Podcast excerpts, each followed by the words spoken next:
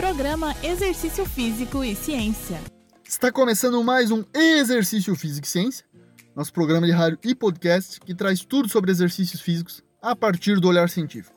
Em tempos de pandemia, temos feito diversas análises das mudanças que vêm acontecendo nesse crítico período.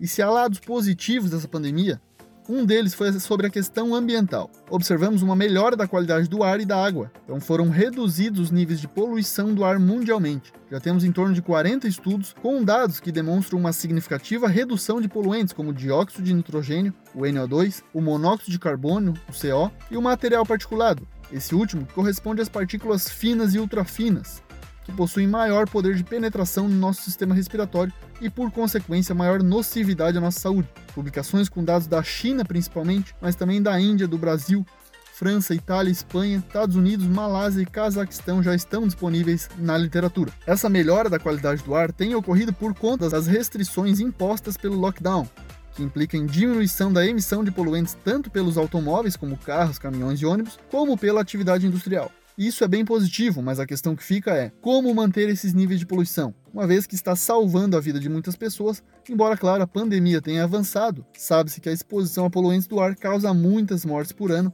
e essa redução tem contribuído para a menor morbidade e também mortalidade da população. Considero então uma oportunidade para pensarmos em que ações podemos tomar para que consigamos manter a poluição em níveis adequados, desde ações individuais até as coletivas de uma sociedade. Ok, falamos do impacto ambiental causado pela pandemia, mas e qual a relação com a atividade física?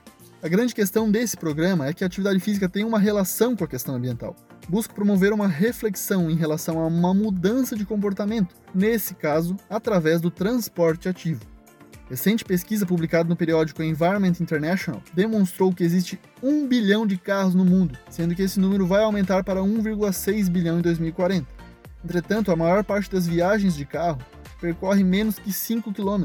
Sendo assim, pode ser facilmente substituída por outras formas de transporte, incluindo o ciclismo caracterizando assim um transporte ativo. Então a mudança de comportamento é nesse sentido. Além dos benefícios sobre a saúde, através do aumento da atividade física pelo transporte ativo, que está relacionado à diminuição do risco do desenvolvimento de doenças crônicas, a prevenção de uma segunda onda de infecções de coronavírus, uma vez que usando a bicicleta, estaremos evitando a aglomeração de pessoas em carros e ônibus, principalmente. Nesse sentido, países da Europa, como a França, já têm planos para incentivo e encorajamento da população para utilizar as bicicletas como meio de transporte no período pós-pandemia. Para isso, dará um auxílio de 50 euros para cada indivíduo consertar suas bicicletas e ter condições de utilizar como transporte. Também estão incluídos a criação de estacionamentos e ciclovias. Paris, por exemplo, possui 370 km de ciclovias e espera chegar até 750 km.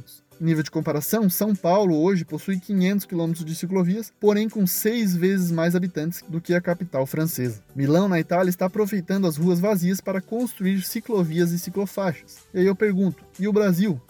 Em estudo desenvolvido na Suécia, se todos os indivíduos que dirigem carro até o trabalho, que levam um tempo menor ou igual a 30 minutos nesse percurso, trocassem o transporte motorizado pela bicicleta, caracterizando um transporte ativo, essa mudança representaria 111 mil novos ciclistas e a exposição desses a poluentes do ar seria reduzida em 7%, salvando mais de 449 anos de vida da população anualmente. Então vejo uma oportunidade também para os países repensarem suas políticas de incentivo à atividade física nesse caso pelo transporte ativo, uma estratégia de enfrentamento no período pós-pandemia muito inteligente. Até porque não adianta termos bicicletas se não termos condições de segurança em nossas cidades. Pensando que temos de 4 a 9 milhões de mortes por ano decorrentes da poluição do ar, 3,2 milhões devido à falta de atividade física e outros 1 milhão e 200 mil pessoas por acidentes de trânsito, é um cenário que deve ser pensado para mudar. Resumindo, há grandes benefícios do transporte ativo e faço questão de evidenciá-lo no futuro próximo, uma vez que promove a saúde da população através da atividade física, evita novas infecções, pois mantém o distanciamento social e reduz os níveis de poluição do ar, que também, consequentemente, favorece a saúde da população a curto, médio e longo prazo. Este foi mais um Exercício Físico e Ciência. Espero que tenham gostado dessa análise de hoje. Futuramente trataremos em programa especificamente dos benefícios do transporte ativo à saúde. Lembrando que todos os nossos programas estão no Spotify e no Deezer. Um abraço e até a próxima. Você ouviu Exercício Físico e Ciência com o professor Fábio Dominski. Só aqui na Rádio Desk FM 91.9.